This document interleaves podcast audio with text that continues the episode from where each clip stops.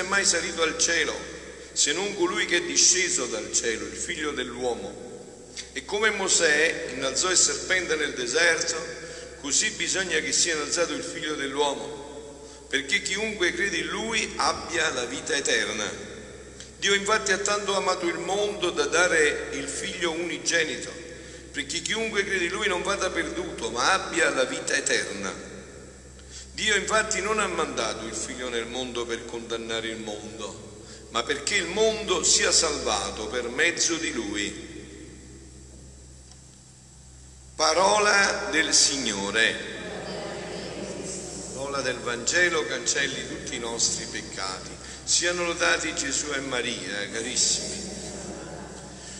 Come vi ho già detto nell'introduzione della Santa Messa, oggi è una grande festa, avete sentito che addirittura in Oriente è paragonata alla Pasqua, l'esaltazione della croce. Pensate un po' noi che termini diciamo esaltiamo la croce. Vi ho letto tutta una prefazione, quindi non la ripeto, ma vi faccio una domanda, ma perché c'è la croce? Perché Gesù è morto in croce? Subito mi dovreste rispondere, per i peccati, è vero? Per i peccati. Perciò Gesù è morto in croce, per i peccati. Avete capito? Non ci sono altri, il resto sono chiacchiere. Gesù è morto in croce per i peccati. Quindi la croce si vede, ci fa vedere che significa, che gravità è il peccato. Infatti oggi abbiamo gli incantatori dei serpenti. I, ha detto stamattina un'espressione molto bella, Padre Livio, commentando, gli incantatori dei serpenti, i prestigiatori che fanno parlare i serpenti. Ma che cos'è il peccato? Ma che significa? Ma oggi siamo moderni ma bisogna vedere anche da certi aspetti, bisogna vedere certe cose. Quindi adesso abbiamo trasformato il male in bene, in bene il male, bianco che diventa un poco nero, il nero che diventa un poco bianco e a noi che ci piace essere presi in giro, ci piace acquietare la coscienza per giustificarci, ci facciamo male a vicenda. Vero? Dico bene, lo dico giusto, ci facciamo male a vicenda le cose vanno chiamate per nome. Il vero problema della croce è il peccato. Il peccato oggi, diceva stamattina a commento stampa Padre Liva prima di farlo, una visione che io condivido in pieno. Oggi perché siamo caduti in tutti questi disastri morali? Perché non si è parlato più del peccato. Chi è che più vede, vive la vita come un combattimento spirituale? Chi è che lotta nel non assecondare le passioni, vizi? Chi è che chiama più le cose a nome? Eppure, avete sentito le letture di questi giorni, San Paolo le chiama tutte a nome, tutte, nome per nome. Impurità, lussuria, orgoglio, avete detto anche il Papa ieri, vi ho letto la catechesi di mercoledì tutti a noi. Perché? Perché adesso ci diciamo le bugie a vicenda e pensiamo che con le bugie a vicenda cambiamo la realtà e la verità. È da citrulli, è vero? La verità è verità, è realtà, è realtà. La vita, io mi vado a confessare da un sacerdote che ha più di 80 anni, no? Ogni volta che lo vedo, inizio la confessione, prima di confessare mi dico, padre, come va? Figliolo, vita milizia est. Significa, sapete che significa? Vita è un combattimento, è una lotta, è una lotta, una lotta con i propri vizi, con le proprie passioni, con il proprio ego, diceva l'altro ieri il Papa. Ecco il senso della croce. Ecco perché noi esaltiamo la croce, perché chi ha inchiodato il peccato per sempre è stato la croce. E dicevo, stamattina diceva Padre Livio che soprattutto noi sacerdoti dobbiamo convincere il mondo quanto al peccato sì, è vero.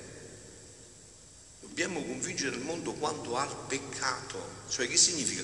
Che bisogna chiamare le cose a nome. Che non bisogna essere bugiardi, falsi, ingannatori. C'è anche una falsa misericordia. Papa Francesco all'inizio del suo ministero petrino nel sinodo disse che c'è una misericordia ingannatrice, che si fasciano le ferite. Hai visto tu fai una ferita? Io bella te la fascio bene, ci metto i cerotti, tutto e lascio la ferita. Che succede? Che se ne va in cancrena perché non l'ho curata non sono andato dentro, l'ho pulita bene, ho tolto tutto, anche se ti ha fatto male, però ho tolto tutto, poi te la fascio e guarisce, vero? Invece adesso noi andiamo in cerca di misericordie ingannatrici che dicono ma sì, continuiamo a stare nel peccato, che non è male questo, non ti preoccupare, mettiamoci un pacchettino sopra, poi ce ne mettiamo un altro, poi ce ne mettiamo un altro, poi quando vai a togliere tutto in gangrena, è andato in gangrena il corpo, è andato tutto in metastasi e se ne va. Capito? Ecco perché c'è la croce. E che cosa ci dice la croce? La croce ci dice che al peccatore pentito tutto è perdonato. Dice, padre, ma quello ha sciolto 50 bambini nell'acido, non ha fatto tutti colori. Però adesso vuole morire piuttosto che peccare. Piange giorno e notte i suoi peccati, sta sopra nel nome del Padre, del Figlio e dello Spirito Santo. Amen. Bianco come il giorno del battesimo. Ecco perché bisogna convincere quanto al peccato. Perché chi riconosce i propri peccati, chi si pente dei propri peccati, lo raggiunge la misericordia di Dio. Dovunque è, dovunque è. E può fare un cammino di santità molto più grande di te che ti credi giusto. Ok? Passiamo all'argomento dopo. Quindi avete però le idee chiare, queste non cambieranno mai, non le potrà cambiare nessuno, sentite a me, nessuno.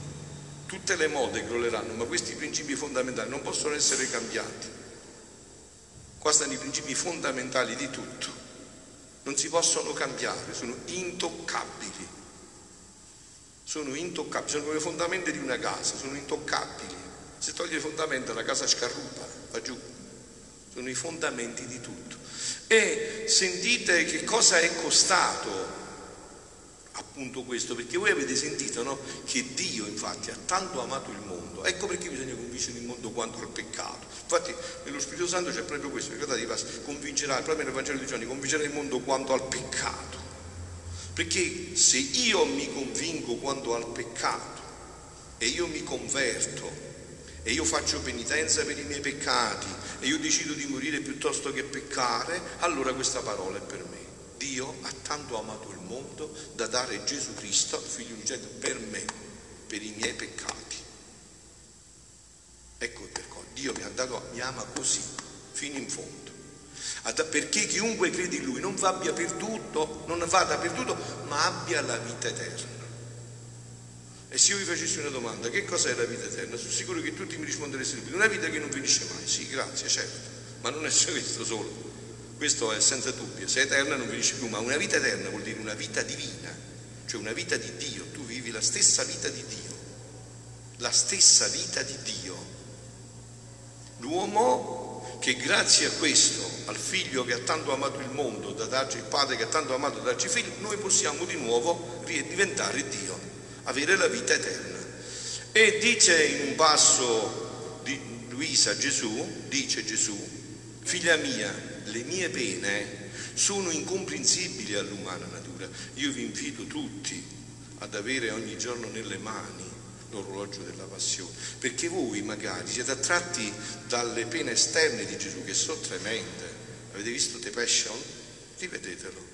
Quello là non è manco l'impressione. Quello dicono che è molto, quello non è manco l'1% delle pene esterne. Ma c'è infinitamente di più Gesù era Dio, non era solo uomo. Anzi, veramente come essenza è solo Dio, infatti si è fatto ciò che non era, restando quello che era. Era Dio e si è fatto uomo, che non era ma è rimasto Dio. E che cosa viveva interiormente? Quali sono più terribili, le pene esterne o quelle interne? Figlia mia, le mie pene sono incomprensibili alla natura umana e le stesse pene della mia passione quelle che avete visto in The Passion, che potete immaginare, furono ombre o similitudini delle mie pene interne. Ecco perché l'orologio della passione è unico. Non è la solita via crucis che ti descrive i fatti esterni, ti dice Dio che cosa viveva dentro mentre viveva quello. No? Vi faccio un esempio, mentre nella, nella dodicesima ora, mentre i soldati si stanno divertendo a sputarli in faccia, alcuni sono più bravi, vogliono diventare più bravi nel male, si vogliono divertire a sputarli in bocca, no? E mentre lo sputano in bocca e gli riempiono la bocca di sputi che colano dalla bocca, lui che cosa sta facendo dentro come Dio? Che sta facendo? Sta vedendo come salvarli.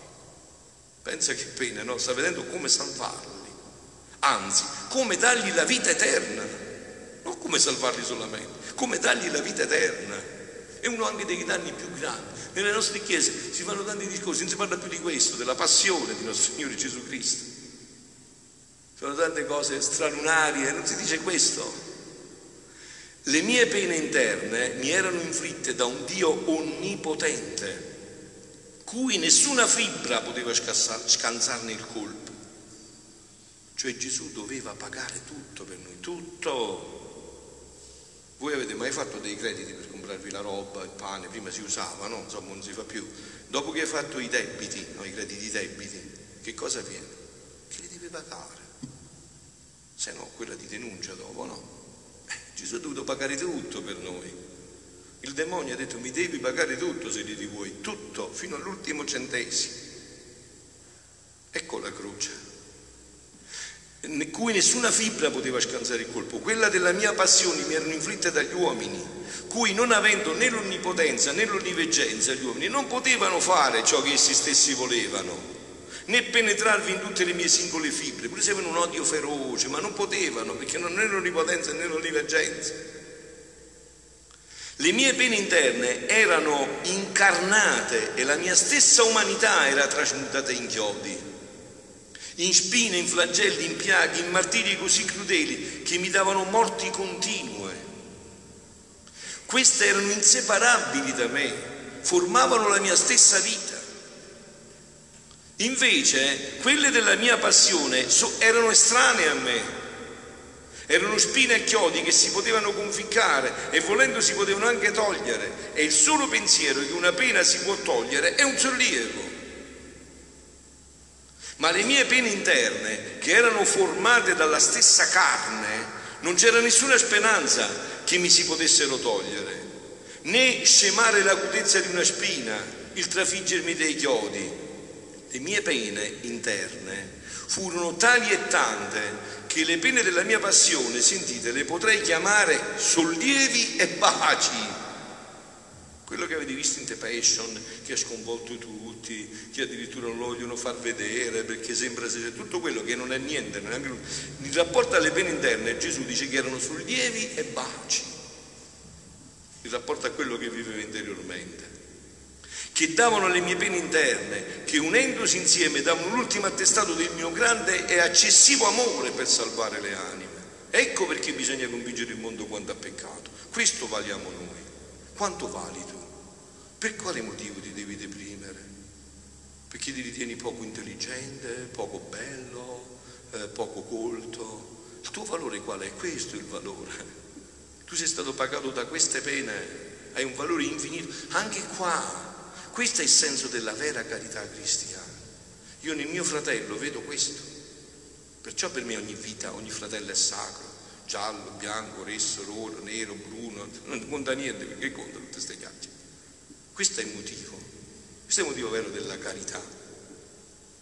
Questo è il motivo vero della carità. Quella creatura che davanti a me è stata pagata così e vale tanto, vale tanto quanto vale questo che dice che ha sofferto Gesù. Capite come cambia tutto lo sguardo sulla realtà, tutto questo. Le mie pene esterne erano voci che chiamavano tutti a entrare nel pelago delle mie pene interne per far loro comprendere quanto mi costava la loro salvezza. Quanto sono costato io a Gesù? Quanto sei costato tu a Gesù? Allora ecco perché bisogna convincere il mondo quanto al peccato e non presentare false, bugiarde, ingannatrici misericordie. Ecco perché non rispondere a questo significa la possibilità di decidere di andare nell'inferno, di decidere di andare nell'inferno non di dire bugie, di decidere di andare nell'inferno. Perché vedete il messaggio di salvezza porta sempre un messaggio di condanna. Volete un esempio? Adesso mi hanno telefonato, avete risposto al telefonino e mi hanno detto che buttano una bomba qua. Mi hanno avvisato, se io adesso me ne scappo, mi salvo. Se non accolgo questo messaggio di salvezza, ci muoio dentro. Non l'ho accolto. Il messaggio di salvezza porta sempre un messaggio di condanna, nella libertà, nella decisione, lo porta sempre dietro. Comprendere quanto mi costano le anime, quanto mi costano la salvezza. E poi, delle tue stesse pene interne comunicate da me, puoi comprendere in qualche modo l'intensità continua delle mie pene. Perciò fatti coraggio, è l'amore che a ciò mi spinge. Dio ha tanto amato il mondo da dare il suo figlio unigenito, perché chiunque crede in lui abbia la vita eterna. Oh, però vorrei concludere proprio su questo punto, no? Ma perché Gesù ha sofferto tutto questo? Per lasciarci così come siamo? Che nonostante tutti gli aiuti straordinari, infiniti, come tra poco adesso, mangiamo Dio, lo mettiamo nel nostro stomaco, ma siamo sempre malati, è vero? Sempre malati, malati di egoismo, malati di impurità, di lussurie, di accidie, di invidie, dopo duemila anni di medicine, di cure, di tutti i tipi. Perché è morto Gesù? Perché non si è ritratto di fronte a niente? Qual è il sogno di Gesù sull'uomo? Il sogno di Dio sull'uomo qual è? Qual è? Perché adesso l'uomo è incompleto, si vede, tutti lo sentiamo, tutti ne sentiamo dentro la nostra incompletezza, la nostra irrealizzazione. Qual è il sogno di Dio sull'uomo? Perché Gesù ha speso tutto se stesso per ognuno di noi e ha voluto che se l'affiancasse la sua mamma corredentrice, corredentore, anzi Santa Trinità di Siena chiamava redentrice, corredentore, io pure così mi piace di più, redentrice, corredentore, a soffrire tutte queste pene immani. Perché? Sentite perché? La redenzione, quello che siamo, è salvezza. La divina volontà, quello di cui io vi parlo, di cui Gesù ha parlato a Luisa che completa tutto, è santità, è divinizzazione dell'uomo. Gesù ha sofferto tutto questo perché l'uomo deve tornare a essere quello che era nel suo sogno. E chi era l'uomo nel sogno di Dio? Dio. Dio è Dio per natura e l'uomo doveva essere Dio per partecipazione. Ciò che è la divina Maria. Per partecipazione. Questo è il sogno di Dio. Ecco perché Gesù non si è ritratto di fronte a nessuna sofferenza, perché vedeva che si sarebbe realizzato questo disegno, che rispondere al suo appello, alla sua chiamata, avrebbe fatto di nuovo, di nuovo l'uomo Dio. Mi sentivo tutta dubbiosa e annichilita, dice in un brano Luisa, su tutto ciò che mio Gesù dice sul, sul regno del Padre nostro, sulla divina volontà, su questo dono, e pensavo tra me, possibile che abbia fatto passare tanti secoli senza far conoscere questi prodigi del divin volere e che, tanti, che, non abbia letto fra tanti santi uno dove dal principio alla santità tutta divina, eppure ci furono gli apostoli, tanti grandi santi che fanno stupire tutto il mondo. Ora, mentre ciò pensavo, non dandomi tempo, interrompendo il mio pensiero, è venuto e mi ha detto, ecco perché noi esaltiamo la croce, non siamo degli esaltati, non siamo degli esaltati, esaltiamo la croce perché la croce fa, fa Dio, fa un altro Dio. Capito? Perché dopo del peccato solo attraverso la croce si passa, non c'è altra possibilità. L'altro sono inganni, incantatori di serpenti che fanno parlare i serpenti, che fanno parlare i serpenti. E oggi ce ne sono tantissimi che fanno parlare i serpenti.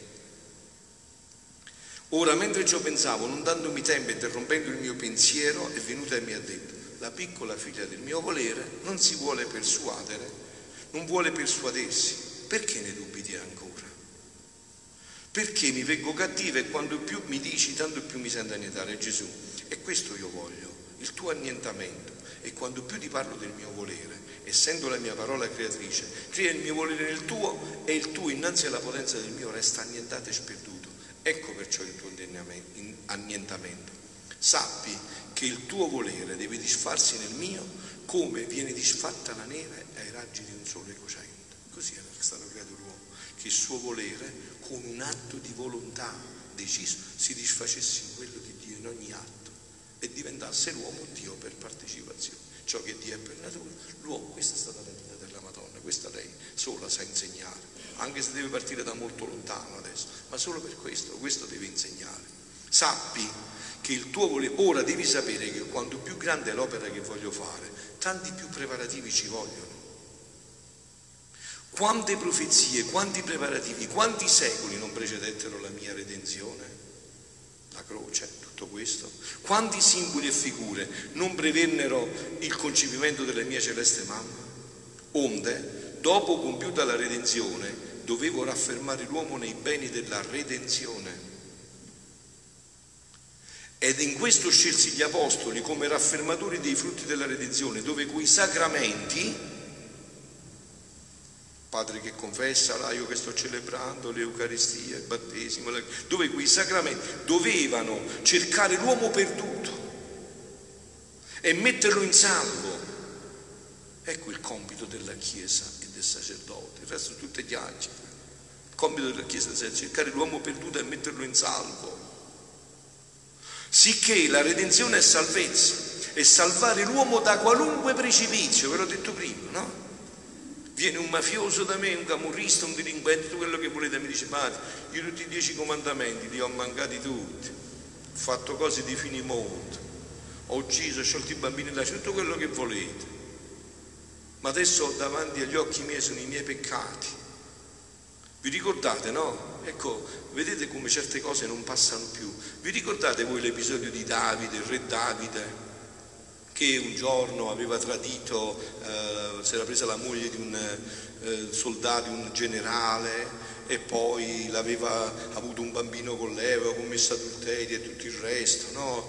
E poi aveva avuto sto bambino, aveva fatto uccidere anche il marito e tutto il resto, e lui stava tranquillo, andò là il profeta Nathan e gli disse Davide, ti devo dire un racconto, eh? dici, o oh re, dici profeta, qual è il racconto? Sai, c'era un povero nel paese, aveva una, un agnellino, se l'era cresciuto sul petto, e c'era un ricco che aveva mandri a non finire, tanti agnellini, è venuto un suo amico la sera, ha bussato e ha detto ho fame a questo, e questo ha detto hai fame, adesso mi vado a prendere quell'agnellino, gli ha strappato a quella, quella persona, lui che aveva un grangello, e l'ha ucciso. E Davide appena sentì questo dice, bisogna ucciderla questo, chi è quell'uomo? E il profeta dice, sei tu. E Davide non ha cercato di coprire il peccato, ha detto è vero, e ha detto il Salmo 50, vi ricordate, pietà di me, oh Dio, secondo la tua misericordia, nel tuo grande amore cancella il mio peccato, lavami da tutte le mie colpe, montemi dal mio peccato, riconosco il mio peccato, la mia colpa mi sta sempre dinanzi, contro di te, contro te solo ho peccato. E, e finito il Salmo, che gli ha detto il profeta, ecco la vera misericordia, ti è tutto perdonato. Questo è il linguaggio vero, il resto sono bugie, questo è il linguaggio vero, il resto sono bugie sono falsità, sono false misericordie, sono vere e proprie bugie sataniche, fanno parlare i serpenti, incantatori e prestigiatori che fanno parlare i serpenti. Perciò ti dissi un'altra volta che il far vivere l'anima nel mio volere è cosa più grande della stessa redenzione, perché salvarsi con il fare una vita di mezzo, ora cadere e ora alzarsi, non è poi tanto difficile. E questo lo impetrò la mia redenzione, perché volevo salvare l'uomo a qualunque costo. E questo lo affidai ai miei apostoli come depositari dei, forti, dei frutti della redenzione. Ora, or dovendo fare il meno, ancora, lasciai per allora il più, riservandomi altre epoche per il compimento dei miei alti disegni. E questa è l'epoca giusta adesso. Questo c'è il passaggio. Adesso siamo in una fase di transizione. Non c'è il nuovo e sta passando il vecchio. Si deve completare disegno. Ora il vivere nel mio volere non è salvezza, ma è santità, che si deve innalzare su tutte le altre santità, che deve portare l'impronta della santità del suo creatore. Perciò dovevano susseguirsi prima le santità minori come corteggio, furieri, messaggeri preparativi di questa santità tutta divina. E siccome nella mia nella redenzione scelsi la mia impareggiabile madre come anello di congiunzione con me, adesso ho scelto te per fare che si realizzi il fiat voluntas tua come in cielo così in terra. E allora figlioli, portatevi questa contemplazione nel cuore adesso e capite che significa perché esaltiamo la croce e che cos'è questa festa oggi. Qui cos'è questa navicella spaziale della croce, l'unica che ti conduce in paradiso. Non si va con i Boeing 744, non si va con altri strumenti, non si va con le carrozze, non si va con i divani. In paradiso, in paradiso si va attraverso la croce. Al regno della divina volontà si approda attraverso la croce. Siano lodati Gesù e Maria.